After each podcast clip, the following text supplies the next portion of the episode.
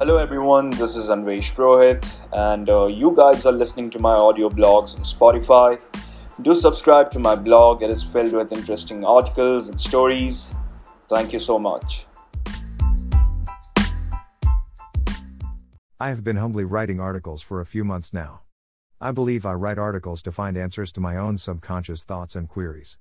Over the time, I have had a realization about a very fundamental aspect pertaining to my notion, identity, and curiosity to question certain themes, theories, and ideas that have been evolving since the inception of the cosmic time.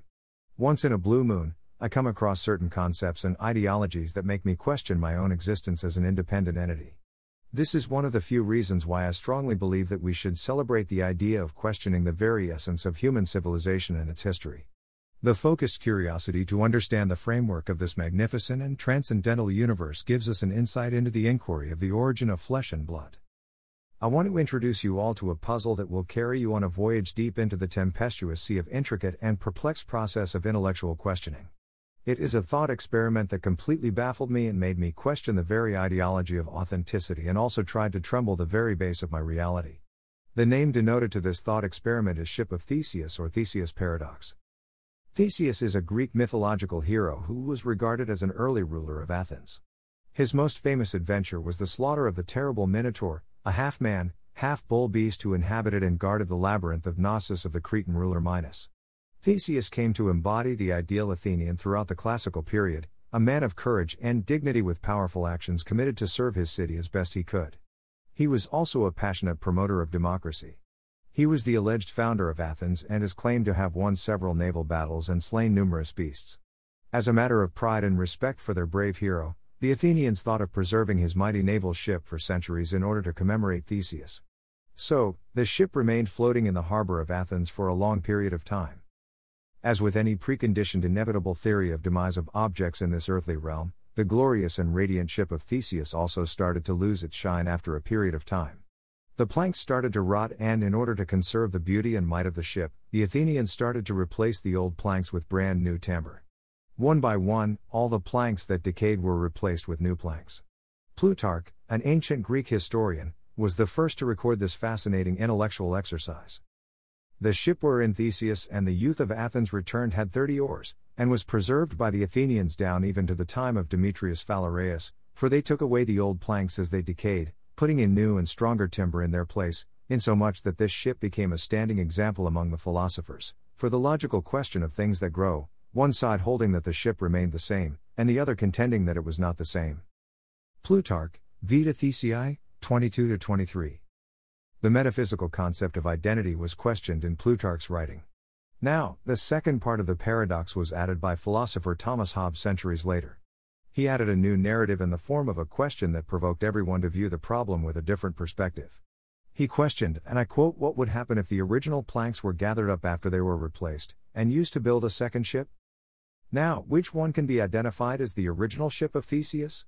This very ornate and convoluted question has divided the entire base of finding intellectual answers into two varied schools of thought. Equating the very significance of the Theseus paradox with our existence, we can connect the different perceptions that guide our philosophical and theological thought process into a unified theory. An average living entity goes through many changes in the periodic duality that we commonly call a lifetime. There are some who shed their skin and there are others who change their ideologies and thought processes with time. Nevertheless, change is the only real thing that an animal or any living entity experiences in its boastful existence. As we go deeper into questioning the quintessence perception of our reality, we will arrive at a destination in the tormented sea that will induce in us the quality to question which part of our existence is the original us. Can our identity be prejudiced to the present moment that we are existing in, be denoted to the past us, or be attached with the future characteristics that we are going to possess? We can also interrogate and debate what amount of gradual change can we annotate the idea of a complete conversion in the originality of a particular object is. Heraclitus, a Greek philosopher, sought to resolve the conundrum by creating the concept of a river that is replenished by water. Upon those who go into the same rivers, different and again different waters flow, Arius Didymus reported him as saying. Plutarch challenged Heraclitus' argument that you can't jump into the same river twice because it scatters and then comes together again, it approaches and recedes. One major argument in the philosophical literature is that two different meanings of the same are tangled up in the instance of Heraclitus River. Things can be qualitatively identical in the sense that they share some qualities. They could be numerically identical in another sense since they are one.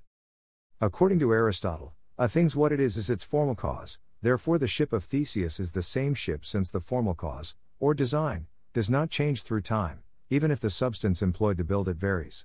A river, like Heraclitus' paradox, has the same formal cause, even though the material cause, the exact water in it, varies over time, and a person who steps in the river has the same formal cause.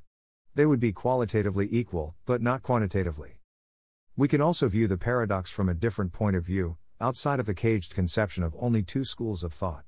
In my opinion, the Srimad Bhagavad Gita gives us an insight into this problem by negating the binary subjugation of the either or scenario into a better, broader directive. In chapter 2, verse 20 of the Srimad Bhagavad Gita, Lord Krishna quotes The soul is neither born, nor does it ever die, nor having once existed, does it ever cease to be. The soul is without birth, eternal, immortal, and ageless. It is not destroyed when the body is destroyed.